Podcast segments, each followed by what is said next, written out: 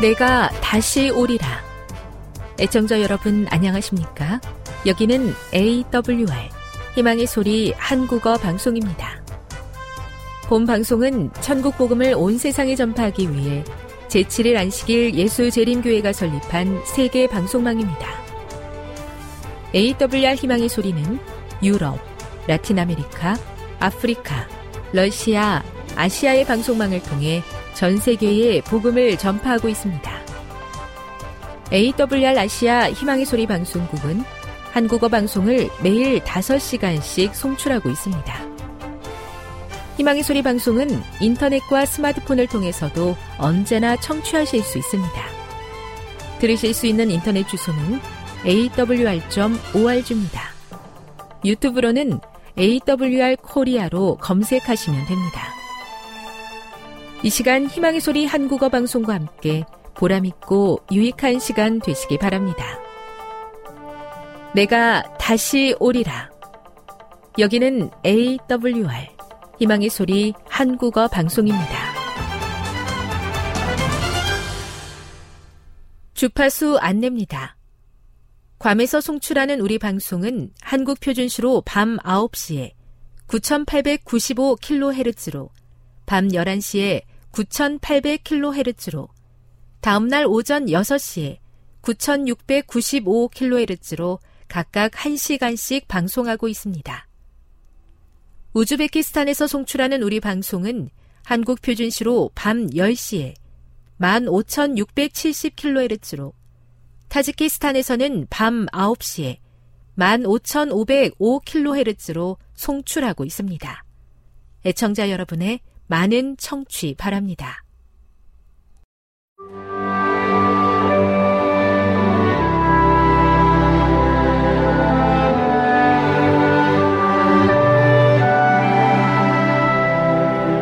(2022년) 제3기 안식일학교 작년 교과 그리스도와 함께 받는 고난 이번 교과의 저자는 교과를 집필할 당시 아이슬란드 합회장으로 재직한 개빈 앤서니 목사입니다. 읽어주는 교과 제1과 목자의 시련 7월 2일 안식일의 일몰 시간은 오후 7시 57분입니다. 기억절입니다. 내 영혼을 소생시키시고 자기의 이름을 위하여 의의 길로 인도하시는도다. 시편 23편 3절 침실문에 기대고 있던 은정 씨는 바닥에 주저앉고 말았다. 그녀는 흐르는 눈물을 주체하지 못하고 마침내 흐느껴 울기 시작했다. 어떻게 그럴 수가 있어? 어떻게? 그녀는 방금 도저히 이해할 수 없는 소식을 들었다. 늘 가깝게 느끼며 아끼고 의지하던 사람이 실제로는 그녀에 대한 험담을 퍼뜨리고 있었던 것이다. 가슴이 무너지는 것 같았다. 하지만 그녀는 이내 성경을 펴고 친숙한 구절을 찾아 읽었다. 내 영혼을 소생시키시고 자기 이름을 위하여 의의 길로 인도하시는도다. 내가 사망의 음침한 골짜기로 다닐지라도 해를 두려워하지 않을 것은 주께서 나와 함께 하심이라. 주의 지팡이와 막대기가 나를 안위하시나이다. 시편 23편 3에서 4절. 과연 가능한 일일까? 그녀는 혼잣말로 중얼거렸다. 시편의 목자가 양떼를 의의 길로 인도하시는 것이 분명 사실이지만 그 길은 또한 사망의 음침한 골짜기로 굽어져 있는 것처럼도 보였다. 친구의 배신이라는 이 고통이 이 어두움의 골짜기가 하나님께서 우리를 의로 이끄시는 연단의 도구가 될 수 있을까? 이번 주 학습 포인트입니다. 그대는 어떤 때 영적으로 더 성장했는가? 편안했을 때인가? 아니면 힘들었을 때인가? 학습 목표입니다. 깨닫기. 우리를 가장 잘 아시는 하나님께서 선한 목자가 되셔서 우리를 가장 좋은 길로 인도하고 계심을 깨닫는다. 느끼기. 사망의 음침한 골짜기를 지날 때에도 나와 함께 하고 계신 하나님께 진심으로 감사한다. 행하기. 삶의 모든 순간 속에 함께 하시며 활동하고 계신 하나님의 인도하심에 온전히 순종하며 살아간다. 다음의 내용을 안교소 그룹 시간에 함께 토의해 보십시오. 1. 낯선 곳을 여행하거나 지날 때 인도자가 있어서 든든했던 경험이 있습니까? 2. 성경에 기록된 목자의 역할과 특성은 무엇입니까? 3. 목자가 인도하는 길이 의의 길인 이유는 무엇일까요? 4. 사망의 음침한 골짜기를 마주할지라도 두려워하지 않을 수 있는 이유는 무엇입니까? 5. 우리를 인도하고 계신 목자를 믿는다면 삶에서 마주하는 원수를 어떻게 대해야 할까요? 6. 시편 23편 6절에서 다윗이 확신하고 있는 두 가지 사실은 무엇입니까? 7. 예수께서 우리의 선한 목자 되심을 믿는다면 삶의 목적과 방향을 정하는 그대의 태도가 어떻게 바뀔 수 있을까요? 결론입니다. 여호와 하나님이 우리의 목자이심을 분명히 보여주는 시편 23편은 그리스도인들로부터 가장 사랑받는 말씀 중 하나입니다. 우리는 이 말씀에 묘사된 그리스도인의 영적 여정을 통해 매일의 삶에서 하나님과 어떤 관계를 맺고 살아야 하는지 배울 뿐만 아니라 인생의 고난과 시련 앞에서 어떤 자세를 취해야 하는지 배울 수 있습니다.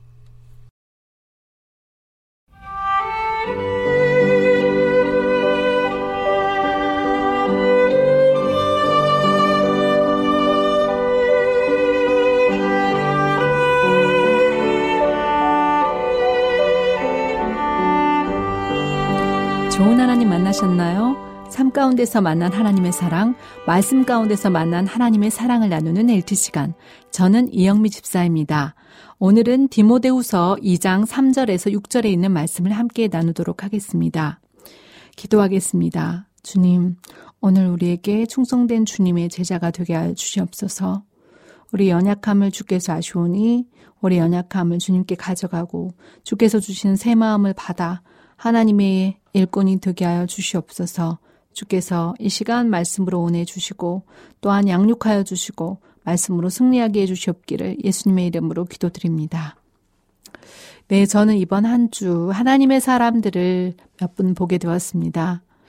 그분들은 하나같이 하나님의 말씀을 사랑하는 사람들이었고 하나님의 말씀을 위해 자신의 시간을 구분할 뿐만 아니라 자기의 몸의, 몸의 건강과 그리고 다른 사람들에게 하나님께서 주신 그 말씀의 기별을 나누는 사람들이었습니다. 하나님 말씀이면 바로 순종하고 그렇지 않으면 다시 겸손하게 자신의 마음을 내려놓을 줄 아는 사람들이었습니다. 그들의 감화력은 대단한 것이었습니다. 그들은 많은 학식이 있는 사람들도 아니었고 또 그들은 어, 현재 목사도 아닌 아, 그저 평신도의 역할을 감당하면서 돈이 많은 사람들도 아닌 긴 시간 동안 꾸준하게 하나님의 충성된 사람으로 일해온 사람들이었습니다. 그들의 말에는 힘이 있었습니다. 그들의 설교에는 강력한 삶의 증거가 있었습니다. 이, 이 말씀을 듣는 동안 아, 청년들은 눈물을 흘렸고 저도 마음이 뭉클하였습니다.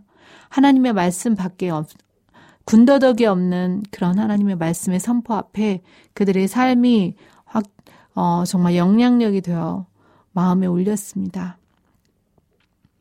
오늘 본문의 말씀이었지.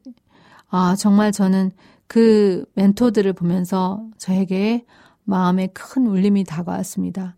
아, 하나님의 사람은 하나님의 말씀을 들었을 때 그 말씀에 반응하는 사람이고 그 말씀으로 인하여 그들의 삶이 변하는 사람이구나. 그 말씀에 순종하는 삶을 살아가는 사람이구나라는 것을 어, 생각해 보게 되었습니다. 그리고 갑자기 집에 가서 빨리 말씀을 보고 싶다는 생각이 들었습니다. 하나님의 말씀이 내 삶의 에너지가 되어 내 삶의 원칙이 되고 내 삶의 목표가 되어 그 말씀을 반응하는 그러한 말씀대로 사는 그 삶이 얼마나 기쁘고 행복한가를 생각해 보게 되었습니다. 때때로 많은 사람들이 율법주의자라는 말로 말씀에 순종하는 사람들을 공격하기도 합니다. 또 때로는 많은 사람들이 말씀에 이렇다 하여 그 말씀만을 가지고 사람들을 사랑하는 마음을 갖지 않고 그 사람들에게 거부감을 그 가지게 하는 일도 있습니다. 참 사람이기 때문에 가지는 이런 연약함이 있지만 하나님의 말씀은 살았고 운동력이 있어 그 사람의 마음과 생각을 움직이기 때문에 어, 그 말씀대로 사는 것은 힘이 있고 강력한 증거가 되는 것입니다. 네, 오늘 본문의 말씀을 읽어드리도록 하겠습니다. 베드로후서 2장 3절부터 6절에 있는 말씀 어, 디모데후서네요. 디모데후서 2장 3절에서 어, 6절에 있는 말씀입니다. 아, 내 아들아 아, 그러므로 네가 그리스도 예수 안에 있는 은혜 속에서 강하고 또 네가 많은 증인 앞에서 내게 들은 바를 충성된 사람들에게 부탁하라. 저희가 또 다른 사람들을 가르칠 수 있으리라 라고 1절부터 3절에 이 말씀이 있습니다.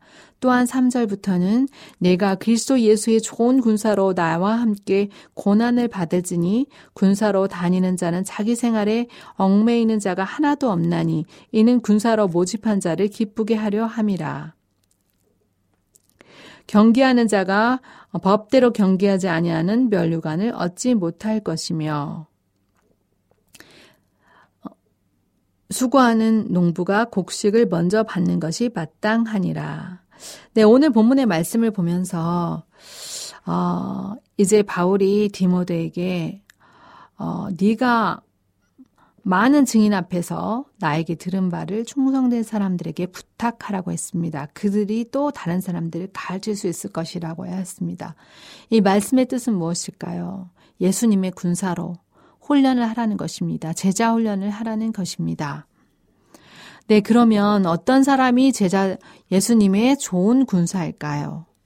네, 오늘 본문의 말씀을 보았더니 어, 예수의 좋은 군사는 고난을 함께 받는 자라고 했습니다. 고난을 잘 극복할 수 있는 사람이라고 하였습니다. 어, 사실은, 어, 좋을 때는 사람들이 다 좋습니다. 잘 드러나지 않습니다. 그러나 어려움이 있을 때 사람들은 각자 자기 속에 있는 어, 이기심과 본성을 드러냅니다. 불평을 드러냅니다. 공동체에서 이 공난을 극복하는 마음의 준비가 되지 않으면 연합이 깨어집니다. 그리고 우리가 그리스도의 군사로 이 땅에 있는 것은 바로 영적인 치열한 싸움터에 있는 것입니다. 싸움터에 있는 사람이 예를 들어서 너무 더우니까 에어컨이 필요하다. 어, 배고, 내가 이 음식은 안 좋아하는데 이런 음식만 나온다. 피곤하다.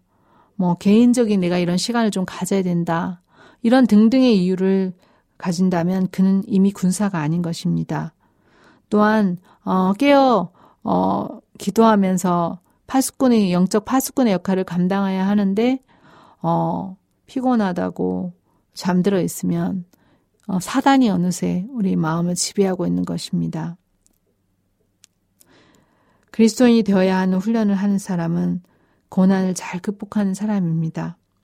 또한 여기 디모데 후서에서는 내가 그리스도 예수의 좋은 군사로 나와 함께 고난을 받을지니 어, 군사로 다니는 자는 자기 생활에 얽매이는 자가 하나도 없다고 했습니다. 자기 생활에 얽매이게 되면 그는 이미 개인적인 일로 인해서 공동체가 가야 할 그 전쟁의 일들을 감당할 수 없는 것입니다. 또한 집안일 해야 한다. 내가 개인적으로 뭐 소돈 사야 된다. 뭐 어디도 가야 된다. 등등의 우선순위에서 하나님의 어, 사역에 뒤로 밀린다면 그는 예수의 군사가 아닌 것입니다. 그는 그저 일반인인 것입니다. 자기의 삶을 살아가는 이기적인 사람인 것입니다. 삶의 의미를 찾기 위해서 어, 이것저것 여러 가지 일들을 하지만 하나님께서 부르실 때 어, 사, 자신의 삶의 생활에 얽매이지 아니하고 이해하고 나가는 사람만이 그리스도의 좋은 군사인 것입니다. 또한 어, 군사로 모집된 그 예수 하나님의 군사는 군사로 모집한 자를 기쁘게 하는 자입니다. 자신을 기쁘게 하는 자가 아니라 하나님을 기쁘시게 하는 자입니다. 하나님께서는 어떠할 때 기쁘실까요? 하나님께서는 이 땅에 교회에게 맡긴 사명을 하는 사람을 기뻐하십니다. 예수님께서 이 땅에서 하신 일, 다른 사람들을 가르치시고 또 다른 사람들의 몸과 마음을 말씀과 기도로 고치시고 또한 어 복음을 전파하는 일을 하셨습니다. 일들을 감당하는 자만이 그리스도의 군사인 것입니다. 그런데 하나님께서 우리를 부르심이 있어요. 하나님의 부르심은 정말 개인적으로 임하기도 하고 공동체에 임하기도 합니다. 어떻게 부르심을 들을 수 있을까요? 또한 부르심을 들었을 땐 어떤 반응을 해야 될까요? 이런 질문들을 던져보게 됩니다. 하나님의 부르심은 강력합니다. 제 마음이 흐트러 있을 때 저를 부르시는 게 아니라 저의 경우에는 제가 하나님의 말씀을 펴서 읽을 때 또 제가 그 말씀의 기쁨으로 하나님을 알고자 하였을 때 하나님께서 저에게 강력한 그 부르심의 어 그 음성을 주셨습니다. 하나님의 말씀을 전하지 않고는 견딜 수 없는 마음, 그것이 바로 부르심이었습니다. 하나님께서 불러주셔야 제가 하나님의 군사가 되는 것입니다. 제가 군사가 되겠다고 결심하는 것이 아니라 하나님께서 저를 불러주셔야 군사가 된다는 것에 적극적으로 공감하는 마음이 드는데요. 하나님께서 부르셨으니 하나님께서 하나님의 뜻대로 나를 사용하실 수 있도록 내어드리는 것, 그것이 부르시는 자를 기뻐하는 것이라는 것을 생각해 보게 됩니다. 때때로 하나님이 불러주셨지만 이 사역의 현장에서 보면 내가 내 힘으로 하다가 스스로 지치기도 하고 또한 아, 너무 힘들다고 불평하기도 하고 내가 왜 일을 해야 됩니까? 하면서 저는 주님의 부르심을 기뻐하는 것이 아니라 내 스스로 주님의 부르심에 대해서 이리저리 어, 그 일들을 정하며 어, 주인의 부르심에 합당한 삶을 사는 것이 아니라 내 스스로 하고 싶은 대로 하는 사역, 사역조차도 내 스스로 하고 싶으면 하고 또한 나이고 마음에 맞지 않는 사람하고는 하고 싶어 하지 않는 그런 주님의 군사가 아니라 어, 정말 사적으로 내 일들을 챙기는 그런 고집장인 저의 모습을 보게 됩니다. 군사의 목적은 하나님을 기쁘시게 하는 것이기 때문에 하나님이 가라 하시면 가고 또 내 마음으로는 정말 이해가 되지 않는 모든 상황 속에서도 하나님께서 원하시는 일을 하면 기꺼이 순종할 때 하나님께서는 그 일들을 통하여 이 예수님의 좋은 군사가 되는 그러한 어, 길로 인도하고 계십니다. 아, 이제 가끔씩 말씀을 보고 기도하면서 그것들이 참 좋아서 나 자신만을 위해서 어, 계속 쌓아가다 보면 어느 날 그 말씀과 기도도 중단되고 쓰러지는 것을 보게 됩니다. 하나님께서는 늘 말씀 묵상도 제가 말씀 묵상했을 때 너무 기뻤지만 그래서 혼자 가지고 있지 않고 나눌 때더 더 하셨습니다. 한 사람하고 나눌 때보다 두 사람하고 나눌 때, 두 사람보다 세 사람하고 나눌 때, 제가 읽은 말씀의 묵상의 어, 교훈과 또 감동이 1이었다면 그것들을 묵상하고 한 것을 나누고 그 사람을 위해서 기도해 주었을 때 1이 10이 되고 10이 100이 되어 정말 하나님께 감사했습니다. 오늘 본문의 말씀을 보면서 제 자신이 예수의 좋은 군사인가? 라고 질문을 던져보니, 아, 저는 이 땅에서, 어, 예수의 군사가 아니라 이 땅의 군사더라고요. 어, 내가 하고 싶은 것, 이 땅에서 누리고 싶은 것, 어, 행복하게 살다가 또, 음, 고통 없이 죽고, 이 땅에서 많은 돈을 벌고, 자식들도 좀 잘 되었으면 좋겠고, 이 땅에서 구하는 복이, 어, 마치, 어, 나의 인생의 가장 성공한 모습이고 행복이 있느냐, 그렇게 살아가고 있는 저의 모습이 보입니다. 하나님께서는 고난의 어, 잘 극복하는 것이 주님의 군사라고 하였는데요. 주님의 군사로 사는 것이 그렇게 평, 평, 평안하고 행복하기만은 하지 않는 것을 어, 이 군사의 조건에서 알 수 있습니다. 첫 번째 조건이 고난을 잘 극복한 사람입니다. 그렇다면 저는 오늘 이 고난을 어떠한 태도로 어, 대해야 될까요? 어, 자, 어, 장애물을 만날 때, 고난을 만, 고난을 만날 때 제가 가져야 되는 자세가 무엇일까 봤더니 그 고난을 가지고 내 스스로 해결하려고 하는 것이 아니라 하나님께 가지고 나아가 그 고난에, 어, 한, 예수님과 함께 받는 것입니다. 그 고난을. 그랬을 때 그 짐이 예수님께서 대신 져주기 때문에 제가 그 고난을 뛰어넘을 수 있는 것입니다.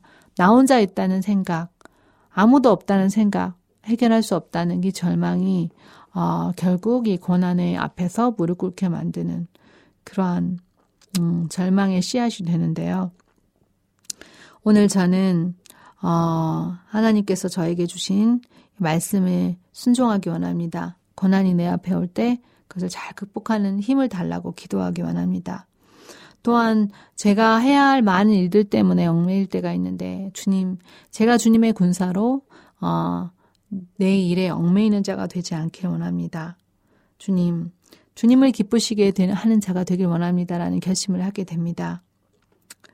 오늘 기도드리겠습니다. 주님, 주님의 좋은 군사가 되기 원합니다.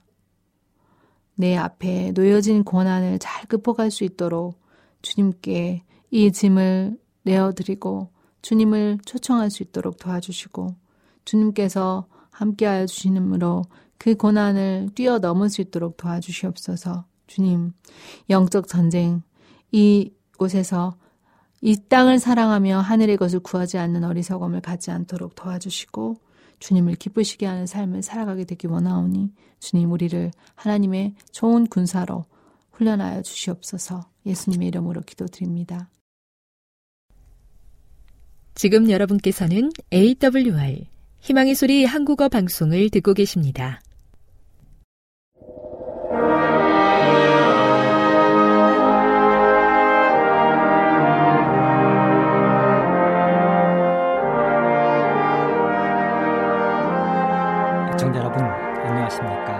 귀한 말씀으로 함께 감동을 나누는 시간입니다. 먼저 하나님의 말씀 창세기 25장 20절로 34절에 있는 말씀을 읽겠습니다. 이삭은 40세에 리브가를 취하여 아내를 삼았으니 리브가는 바담 아람의 아람 족속 중 부두엘의 딸이요. 아람 족속 중 라반의 누이였더라. 이삭이 그 아내가 잉태하지 못하므로 그를 위하여 여호와께 간구하매 여호와께서 그 간구를 들으셨으므로 그 아내 리브가가 잉태하였더니 아이들이 그의 태 속에서 서로 싸우는지라. 그가 가로되 이 같으면 내가 어찌할꼬? 하고 가서 여호와께 묻자온대. 여호와께서 그에게 이르시되 두 국민이 네 태중에 있구나. 두 민족이 네 복중에서부터 나누이리라. 이 족속이 저 족속보다 강했고 큰 자는 어린 자를 섬기리라 하셨더라. 그 해산 기한이 찬즉 대 쌍둥이가 있었는데 먼저 나온 자는 붉고 전신이 가둣 같아서 이름하였으며 리브가가 그 아들을 낳을 때 이삭이 60세이었더라. 그 아이들이 장성함에 에서는 익숙한 사냥꾼인 거로 들 사람이 되고 야곱은 정용한 사람인 거로 장막에 관이 이삭은 에서의 사냥한 고기를 좋아하므로 그를 사랑하고 리브가는 야곱을 사랑하였더라. 야곱이 죽을 쏘았더니 에서가 들에서부터 돌아와서 심히 곤비하여 야곱에게 이르되 내가 곤비하니 그 붉은 것을 나로 먹게 하라 한지라. 그러므로 에서의 별명은 에돔이더라. 야곱이 가로되 형의 장자의 명분을 오늘날 내게 팔라. 에서가 가로되 내가 죽게 되었으니 이 장자의 명분이 내게 무엇이 유익하리요. 야곱이 가로되 오늘 내게 맹세하라. 에서가 맹세하고 장자의 명분을 야곱에게 판지라. 야곱이 떡과 팥죽을 에서에게 주매 에서가 먹으며 마시고 일어나서 갔으니 에서가 장자의 명분을 경홀히 여김이었더라. 34절의 말씀을 다시 한번 읽어드리겠습니다. 야곱이 떡과 팥죽을 에서에게 주매 에서가 먹으며 마시고 일어나서 갔으니 에서가 장자의 명분을 경홀히 여김이었더라. 저는 오늘 여기 있는 말씀을 중심으로 장자의 명분을 경홀히 여기지 말라. 이런 주제로 말씀을 드리겠습니다. 1941년 12월 8일 일본군은 미국의 하와이 진주만 공격과 동시에 필리핀의 클락 공군 기지를 공격했습니다. 그리고 단 이틀 만에 수도 마닐라를 점령하고 미군을 바딴이라는 곳으로 몰아냈습니다. 바딴 옆에는 코리기돌이라는 섬이 있었는데요. 그곳에는 2차 세계대전의 영웅 메가더 장군이 주둔하고 있었습니다. 전세가 불리해지자 미국의 루즈벨트 대통령은 메가더 장군에게 호주로 철수하도록 명령을 내렸습니다. 메가더 장군은 대통령의 명령을 따라 1942년 3월 어느 날 한밤중에 소형 보트에 작은 배에 자신과 아내 그리고 아들만 태운 채로 남필리핀으로 돌아가 호주로 철수를 했습니다. 메가더 장군은 코리기돌 섬을 떠나면서 필리핀 국민들과 전 세계를 향하여 한 약속을 남겼습니다.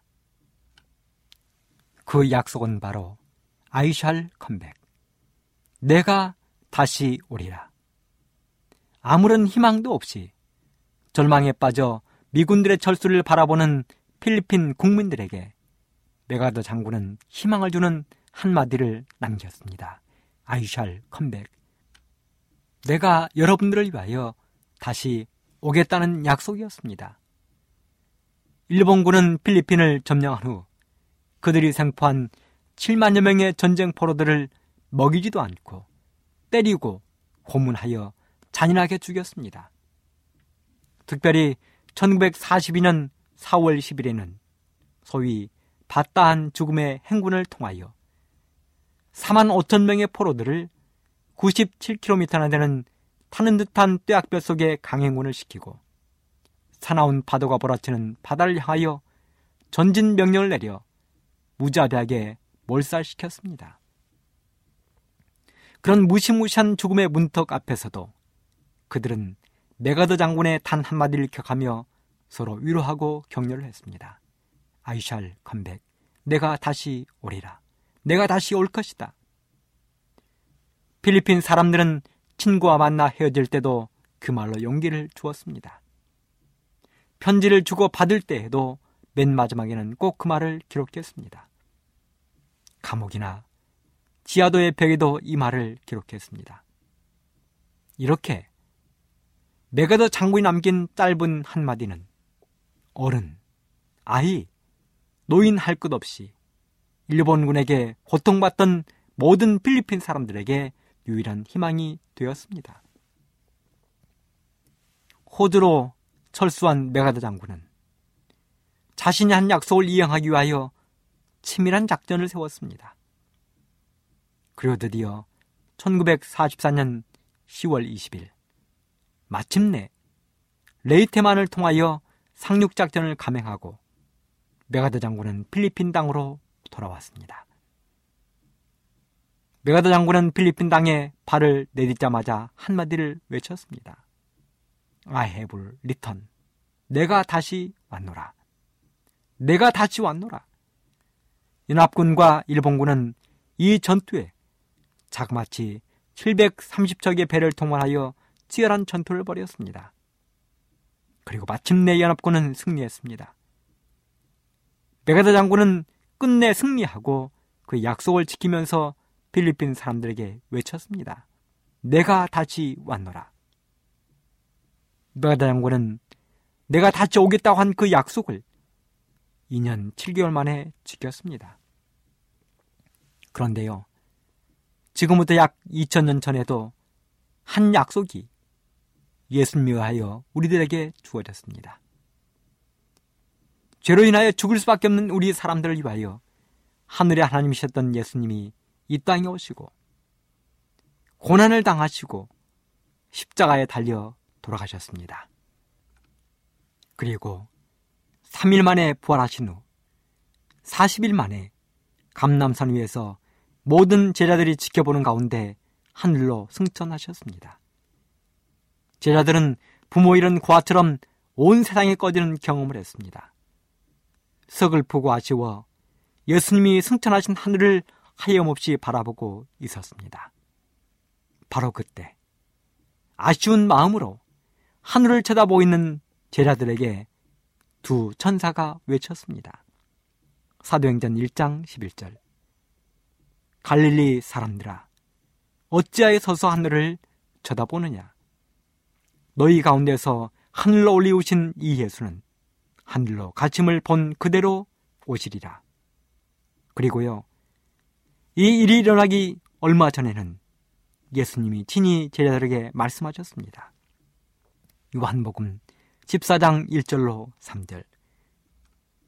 너희는 마음에 근심하지 말라. 하나님을 믿으니 또 나를 믿으라. 내 아버지 집에 거할 곳이 많도다. 그렇지 않으면 너희에게 일러서리라.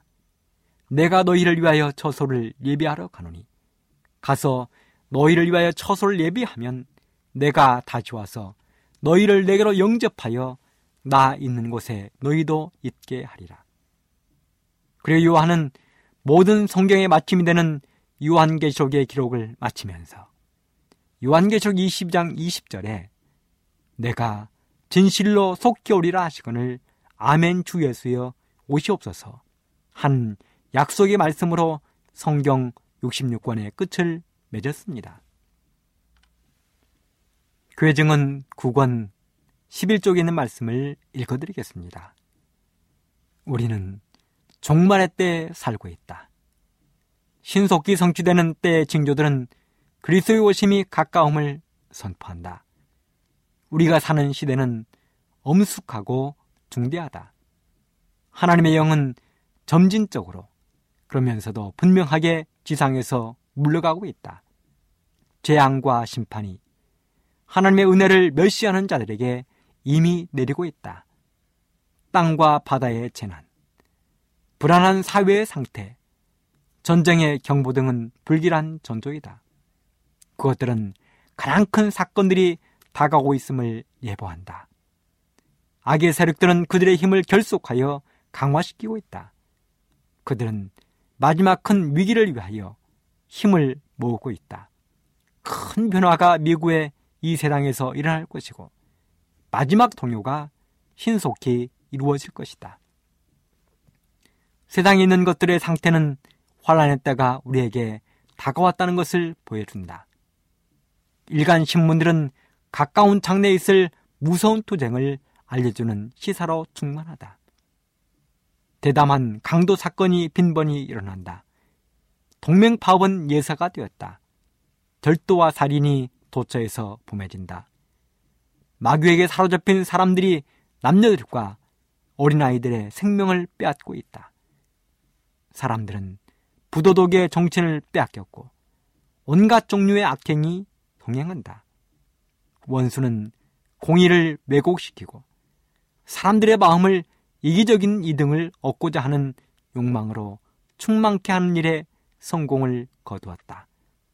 대도시에는 양식과 몸들 곳과 입을 것이 거의 없이 가난과 불행 속에 사는 무리들이 있는가 하면 그 같은 도시에서 마음에 욕망할 수 있는 것 이상의 것을 소유하여 사치스럽게 살고 고아롭게 단장한 집과 몸치장에 그들의 돈을 사용하고 더욱이 유격적인 시욕의 만족과 술과 담배와 두뇌의 힘을 파괴시키고 정신의 균형을 잃게 하고 심령을 타락시키는 것들을 위하여 돈을 쓰는 자들이 있다.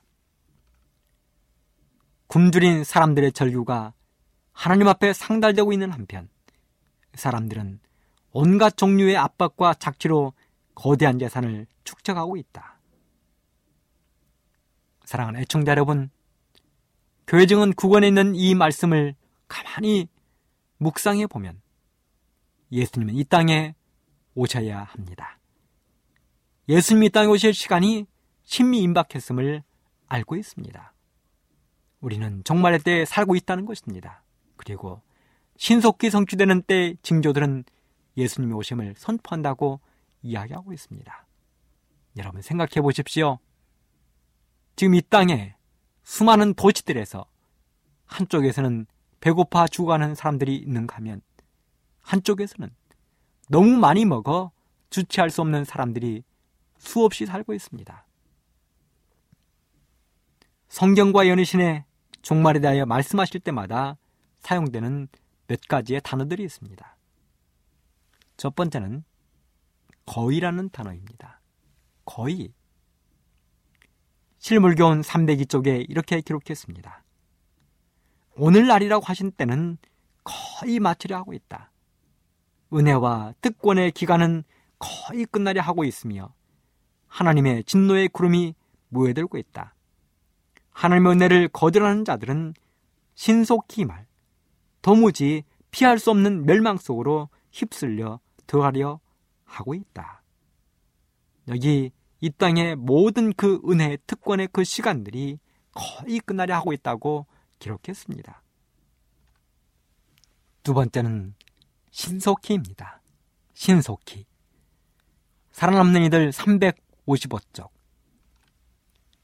교회와 세상이 그들의 상태와 위험을 전혀 인식하지 못하고 있는 동안 세상 역사의 가장 엄숙하고 중대한 시기, 즉 그리스도께서 구름을 타고 나타나실 시기가 신속히 이르러 오고 있었다 그랬습니다.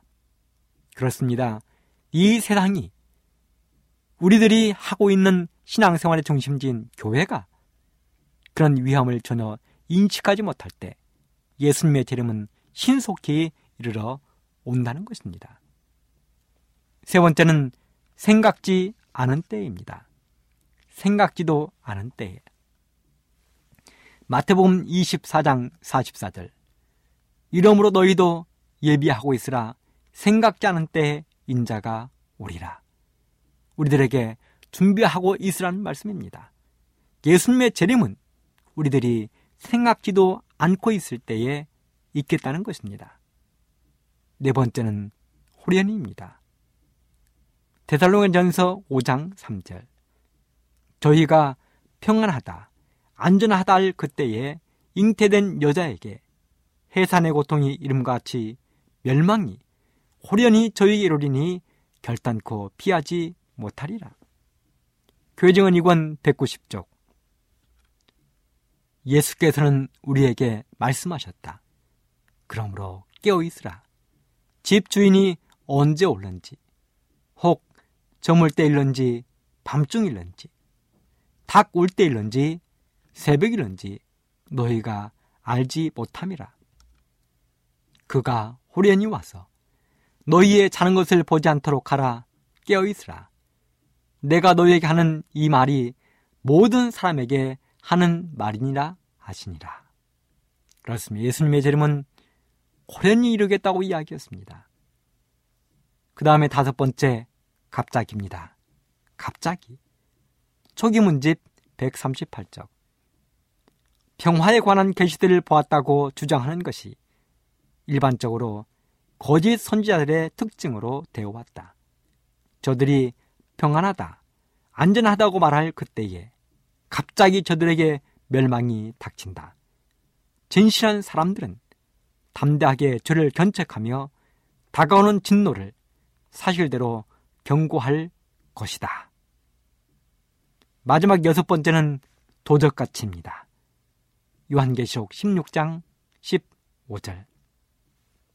보라, 내가 도적같이 오리니 누구든지 깨어 자기 옷을 지켜 벌거벗고 다니지 아니하며 자기의 부끄러움을 보이지 아니하는 자가 복이 있도다. 예수님은 도적같이 오신다는 것입니다. 그렇다면 우리 예수님이 이 땅에 이렇게 도적같이 갑자기 호련히 생각지 않은 때에 신속히 이렇게 오실 때에 얼마나 많은 사람들이 예수님의 재림을 기다릴까? 오직 하늘에 소망을 두며 살아가는 사람들이 얼마나 예수님의 재림을 기뻐하며 맞이할까? 저는 생각해 보았습니다. 그리 많지 않을 것 같다는 생각입니다. 왜냐하면 성경의 역사가 그것을 증명하고 있습니다. 노아의 홍수 때 노아는 120년 동안을 외치며 다녔습니다. 이 땅에 비가 내려 하나님께서 물로 지구를 멸망시킬 것이라고. 120년 동안을 외쳤습니다. 하지만 막상 비가 내릴 때에 노아의 방주에 들어가서 구원 얻은 사람은 노아와 그의 가족 오직 8명뿐이었습니다. 소돔과 고무라가 멸망할 때를 생각해 보십시오. 그 성 안에 의인 열 사람이 없어서 소돔과 고무라는 멸망이었습니다. 오직 롯과 그의 두 딸만이 안전하게 그 성에서 나올 수 있었습니다. 심지어는 사랑하는 롯의 아내마저도 소돔성에 미련을 두었다가 소금 기둥이 되고 말았습니다. 이스라엘 백성들이 바빌론의 포로로 잡혔다가 이제는 그들의 포로 기간이 끝난 다음에 페르시아의 왕들이 그들을 고국으로 돌려보냈습니다. 하지만 그때 돌아간 사람들이 얼마나 되었습니까? 수많은 사람들이 바벨론에 남았습니다. 바벨론이 편했습니다. 이미 바벨론의 자리를 잡았습니다. 경제적으로 안정되었습니다. 하지만 새로 돌아가면, 예루살렘으로 돌아가면, 고구로 돌아가면 그들은 해야 될 일이 너무 많았습니다. 성전을 새로 건축하고 집을 새로 지어야 됐습니다. 모든 농경지를 새로 가꾸어야 했습니다. 그래도 그들은 돌아가지 않았습니다. 극히 소수의 사람들만 자기가 사랑하는 고국으로 예루살렘으로 돌아갔습니다. 예수님이 땅에 초림하실 때의 장면을 생각해 보십시오. 유대인들은 자그마치 천년 동안을 예수님의 초림을 기다렸습니다. 메시아의 오심을 기다렸습니다. 그런데 막상 예수님이 땅에 오시자 그들은 아무도 예수님을 영접지 않았습니다. 성경을 연구하던 서기관들도 성전의 지도자였던 레비인들도 제사장들도 바리새인들도 예수님을 영접지 아니했습니다. 예수님을 영접했던 사람들은 들판에서 양을 치던 몇몇의 목동들, 동방에서 별을 연구하던 동방의 박사 세 사람만이 예수님을 영접했습니다. 예루살렘이 멸망할 당시 AD 70년을 생각해 보십시오.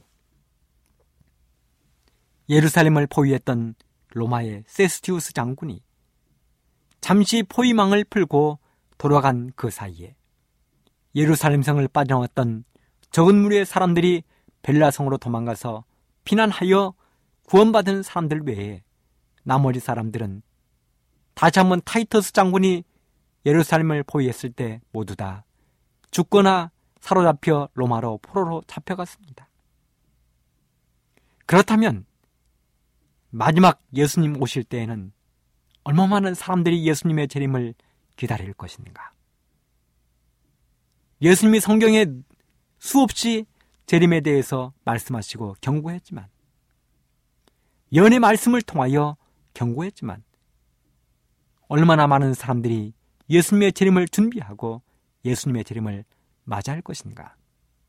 사랑하는 애청자 여러분, 여러분 모두는 예수님의 재림을 정말 잘 준비하여 예수님이 도적같이 갑자기 호련히 생각지 않은 때에 신속히 이 땅에 오실 때 모두 다 구원하는 여러분과 제가 되기를 간절히 바랍니다. 그래서 오늘 저는 처음 시작할 때 본문으로 읽은 말씀, 장자의 직분을 경홀히 여겼던 에서 이야기를 통하여 몇 가지 교훈을 찾아보려고 합니다. 오늘 제가 읽은 본문의 이야기의 주인공은 야곱이 아닌 에서입니다.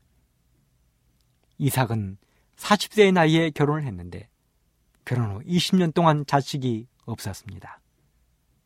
그래서 부부의 기도의 제목은 우리 집에 자식을 달라는 것이었습니다.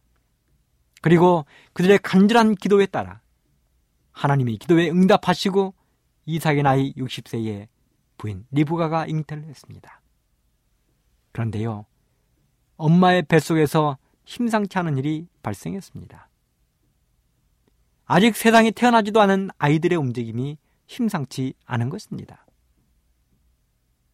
꼭 뱃속에서 아이들이 싸우는 것 같았습니다. 그래서 하나님께 여쭈어 보았습니다. 하나님, 뱃속에서 아이들이 싸우는 것 같은데 어떻게 하면 좋을까요? 그러자 하나님이 대답하셨습니다. 네 뱃속에 두 민족이 있구나. 그리고 두 아이는 두 민족으로 나눌 것인데 큰 아이가 작은 아이를 섬기며 살겠구나. 그리고 기한이 되자 쌍둥이가 태어났습니다. 먼저 나온 큰아이는 붉고 털복숭이여서 이름을 에스라 지었습니다. 나중에 나온 둘째는 큰 아이의 발 뒤꿈치를 잡고 나왔는데 살결이 희고 고왔습니다. 부부는 이름을 야곱이라 지었습니다. 두 아이는 커가면서 성격이 정반대였습니다. 큰아들 에서는 거칠고 급했습니다. 산과 들에서 사냥하기를 좋아하고 누구에게 구속받는 것을 싫어했습니다. 그런데 둘째 아들 야곱은 온순하고 조용했습니다. 집에서 엄마를 도와 일하기를 좋아했습니다. 하루는 에서가 들에서 사냥을 하다가 집에 돌아오는데 배가 무척 고팠습니다. 그런데요, 어디에서 맛있는 냄새가 나는 것입니다. 냄새가 나는 곳으로 가보니 거기에서는 야곱이 팥죽을 만들고 있었습니다.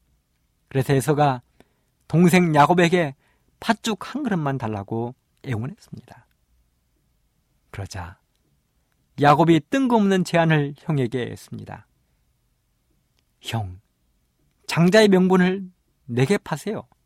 그리고 맹세하세요. 애청자 여러분, 생각해 보십시오. 형제 간에 이럴 수 있습니까? 형이 지금 배가 고픈데 동생이 형에게 팥죽 한 그릇을 주면서 장자의 명분을 팔라는 것입니다. 그리고 맹세까지 하라는 것입니다. 이 장면에서 성경은 말하기를 에서가 장자의 명분을 경홀히 여겼다고 기록하고 있습니다. 여러분, 장자의 명분이 갖는 세 가지의 축복이 있습니다. 첫 번째는 경제적인 축복입니다. 신명기 21장 15절로 17절에 보면 장자에게는 두 배의 경제적인 축복을 주었습니다. 장자의 권리를 가진 사람에게 아버지는 두 배의 축복을 준 것입니다. 두 번째는 정치적인 축복입니다. 창세기 27장 29절에 이런 말씀을 기록합니다. 만민이 너를 섬기고 열국이 내게 굴복하리니 네가 형제들의 주가 되고 네 어미 아들들이 내게 굴복하며 네게 저주한 자는 저주를 받고 내게 축복하는 자는 복을 받기를 원하노라. 이 말씀은 야곱이 둘째 아들 야곱에게 축복하면서 하는 이야기입니다. 눈이 어두운 그 아버지 이삭이 야곱이 기만적인 방법으로 자기에게 장자의 축복을 받으러 왔을 때 에서의 머리가 아닌 야곱의 머리에 손을 얹고 아버지 이삭이 그렇게 축복을 했습니다. 만민이 너를 섬기고 열국이 너에게 굴복할 것이다. 너는 형제들의 주가 되고 내 어미 아들들이 너에게 굴복할 것이다. 너를 저주하는 사람은 저주를 받고 너를 축복하는 사람은 축복을 받을 것이다. 이게 장자의 축복이었습니다. 세 번째 장자의 축복은 영적인 축복입니다.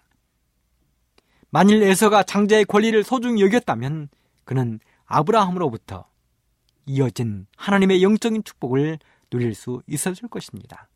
여러분 성경을 가만히 읽어보십시오. 하나님은 성경에 기록하시기를 아브라함의 하나님, 이삭의 하나님, 야곱의 하나님이라고 기록하고 있습니다. 만일에 에서가 자기 장자의 축복을 경홀히 여기지 않았다면 아브라함의 하나님, 이삭의 하나님, 에서의 하나님이 되었을지도 모르겠습니다. 부조와 선지자 178쪽에 이렇게 기록했습니다. 이삭은 그의 아들들에게 이 특권들과 조건들을 알리고 장자인 에서가 장자의 명분을 받을 자격이 있는 사람이라는 것을 명백하게 말하였다. 그러나 에서는 헌신을 좋아하지 않았고 종교 생활을 애호하지 않았다. 영적 장자의 명분에 동반된 요구들이 그에게는 반갑지 않은 일일 뿐 아니라 오히려 달갑지 않은 구속이었다. 아브라함과 세우신 하나님의 언약의 조건이었던 율법이 에서에게는 속박의 멍해로 생각되었다. 그는 방종에 기울어져 그가 좋아하는 것을 행할 자유에는 아무것도 바라지 않았다. 그에게는 권세와 부귀, 잔치와 연락이 행복의 전부였다.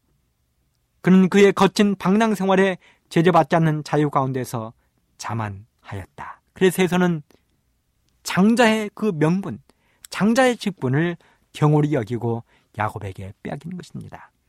사랑하는 애청자 여러분, 우리 모두도 예수님의 재림이 심각히 가까워진 이때에 거의 오실 시간이 가까운 이때에 우리가 하늘에 갈 그 장자의 그 명분을 경홀히 여기고 있지는 않습니까?